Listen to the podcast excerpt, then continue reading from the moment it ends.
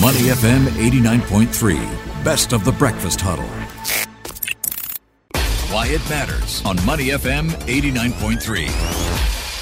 Money FM 89.3. Good morning. It's the Breakfast Huddle. Elliot Danker, Bharati Jagdish, and Ryan Huang with you. Time now for Why It Matters, where we turn our attention to the maritime industry. And Singapore's continued success as a global maritime and trade hub, it has been pointed out, will depend on how efficiently it can move goods through its port and not just the volume it can handle. Transport Minister S. Iswaran recently emphasized this again. Physical infrastructure, of course, remains a major factor with the upcoming Tuas megaport.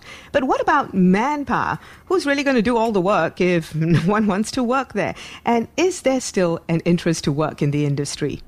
Well, Singapore Maritime Foundation recently announced that there was a record number of Maritime One and Tripartite Maritime Scholarships awarded this year, 2021 that is, amounting to more than 2.1 million. What else is it going to take to build a maritime ready workforce here in Singapore? On the line with us this morning is Tan Beng Tee, Executive Director, Singapore Maritime Foundation. Good morning. How are you? Good morning. Thanks so much I'm for good. taking the time. Uh, it's been a while, and I remember the last time we were speaking, you were moving away from the Maritime and Port Authority of Singapore to the Maritime Singapore Maritime Foundation. How's your new role been so far? What's the transition been like? Oh, I, I, it has been relatively smooth. I- I think the kind of job that I'm doing now in Singapore Maritime Foundation is really an extension of the work of MPA. So, in terms of fitting in into the role, it has been fabulous. I mean, I- I've got no issue at all. That's good to hear. Uh, Beng Tee, let's talk a little bit about what you do at the Singapore Maritime Foundation. I know that the foundation was established in 2004. It's all about forging dialogue and cooperation among stakeholders, but you also do a lot of outreach and networking events for employers and tertiary students. So, since we're talking about manpower, I'm sure that's a big part of it. How is this issue panning out? You know, I know that this has been a problem in the industry for quite some time, attracting talent. Yeah. So in, in my role at Singapore Maritime Foundation, SMF in short, basically I look at three areas. One, of course, is connectivity, innovation, and talent. And uh, these are the three thematic areas that we are looking at because it is really interconnected. When we talk about connectivity, we are really talking about cohesiveness of the industry. Because if the industry is cohesive, then the industry will come together, you know, to support programs that SMF has. Connectivity is also about bringing Singapore to the world and the world to Singapore.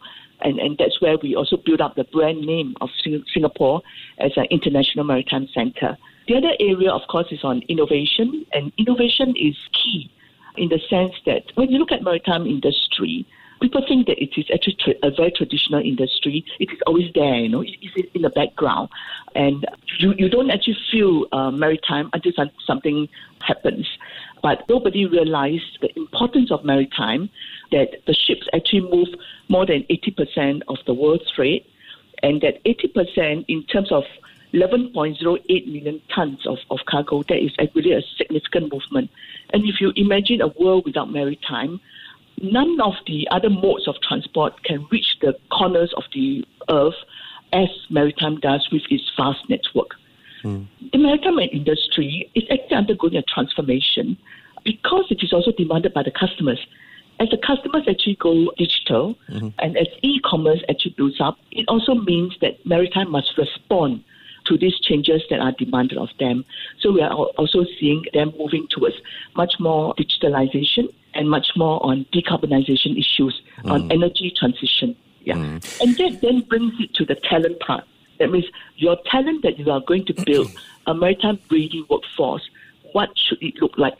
I, I, I'll stop here in case you have questions for me. no, no, I, I, and I'm really grateful that you brought that up because you've reminded me of the conversation we had, I don't know, it was many months ago, and and you were talking about how the jobs have to change, the digitalization. One of the things we also talked about, Beng Tee, was that uh, the education system also has to change.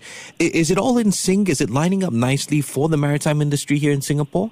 Yes, yes. I, I'm actually very happy to say that things are actually moving moving in, in the right way. And, and we have fantastic dialogues with the universities as well as the polytechnics. Mm-hmm. Just to quote an example, very recently we worked with NUS to do a symposium on uh, decarbonization, largely because one, decarbonization is actually a, a, a very topic, topical issue, and people would like to know more.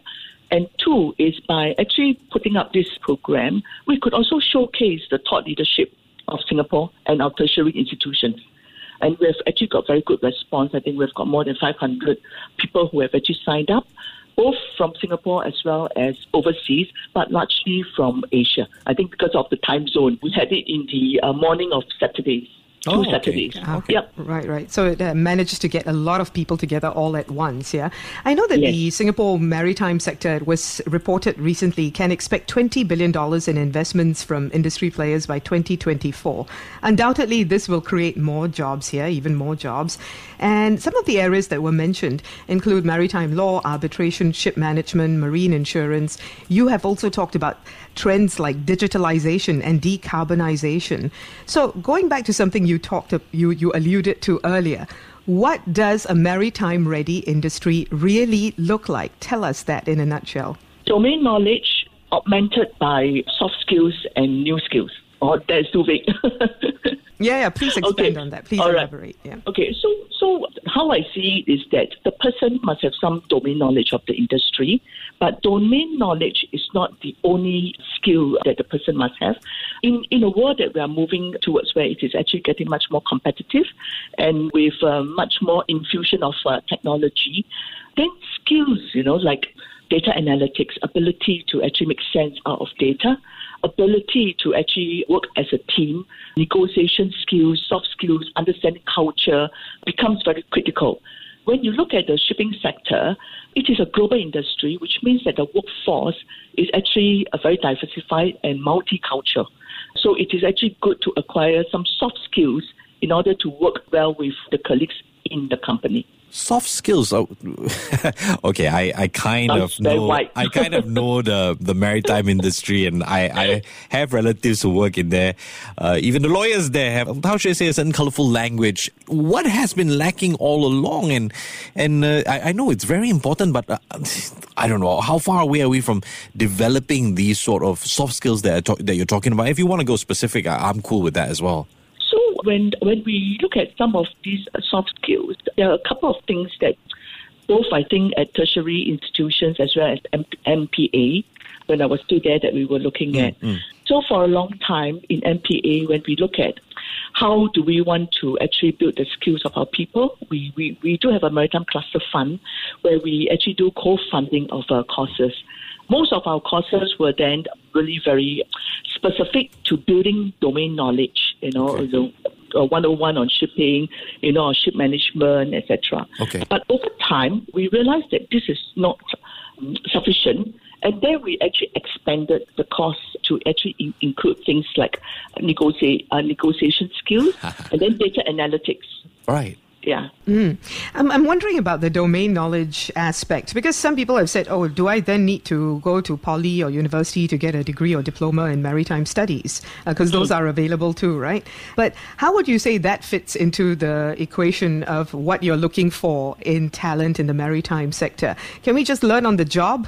Yes, you, you can actually learn on the job.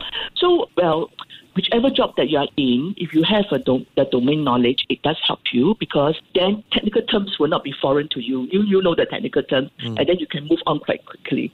But maritime sector is also an industry that you can actually learn on the job.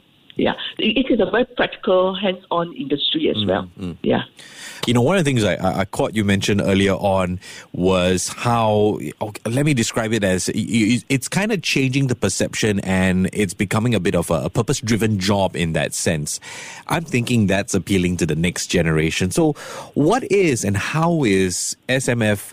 Uh, trying to engage the next generation of the you know maritime workers including the fact that you've got digitalization and, and this advancement of this uh, sector in Singapore? So there are a couple of things that we do. Of course, one is bring maritime to the world of the students. That's where we actually have scholarships and internships in place. You know, uh, and, and earlier you have mentioned about the number of scholarships that we have given this year, and that we have managed to have a value contributed by the industry amounting to two point one million dollars. But it's also so not so glam, right? It's not like aviation so become glam. pilot, right? yes, yes, yes. that's right. Yeah, not glam, and so that's why we need to find out what other attributes of the maritime sector can we actually bring to the students to show that it is it is good to join the maritime sector. It is one of the most cohesive sector that, that you have you have seen. You know, mm. since the start of the scholarship, which is in 2007 to date, we have given now 475 scholarships. But actually, it's not the number of scholarships that is critical, but it is the length of time and the duration of this journey that the industry has come on board with us. We were able to sustain this giving of the scholarship for more than a decade. That shows the cohesiveness of the uh, industry. So, so that's why I, I had so much pride in, in working with the companies because mm. they step forward mm. to help whenever there are issues to, to be looked at. The other area that we we are looking at in reaching out to the youth, of course, is to work with some youth groups uh, like Advisory Singapore, you know, to actually then bring the world of maritime to the youth. Another area that we are looking at, we hope to build this up quickly, is actually to look at youth and executive club. Yeah. Okay. Uh, so in this YES, in short, club that we are thinking of, it is actually to build up peer relationship and to also uh, build bonding within the people in, in the maritime cluster or people who are actually actually looking at maritime cluster, what it is about, you know. So there's a platform for people to go to. Mm. And if you look at uh, maritime, it is a really a people's business. It's a relationship business. And if you are able to actually then generate a pool of of uh, personnel or of personality that is able to actually support one another and cross refer jobs to one another. And that is really the network that we, and a very intrinsic network that we can foster out of Singapore. Mm. And you can actually then grow a pool of uh, maritime ready talent and also an exportable talent, you know, because maritime is mm. a global business. Yeah. So every person becomes an intellectual capital on its own uh, merit and an exportable mm. service. Right, right. And are they open to maybe even overseas postings if that is what required if, if that is what's required? I think they are actually opening up to this. And we have actually, when I was in MPA, we actually started a program whereby, you know, we work with the company to identify some of the mid-level workers in, in the company. And then we have a program whereby we send them overseas to the HQ to work for a period of six months to a year. And by doing that, you actually push them out to the to uh, overseas and more importantly, you put a face to HQ, you know, because HQ knows that you're around, but HQ does not uh, have not seen you in that sense, apart from you know Zoom calls or things like that. But then you are able to build a relationship with HQ when you are present uh, in the overseas office. And, and that I think is invaluable experience for for for this uh, staff. Yeah, that's really well put. We've been speaking with Tan Beng Tee, Executive Director, Singapore Maritime Foundation. Always a pleasure speaking with you. You take care and stay safe, yeah? Yeah, okay. To listen to more great interviews, download our podcasts at moneyfm893.sg or download our audio app. That's A W E D I O. Available on Google Play or the App Store.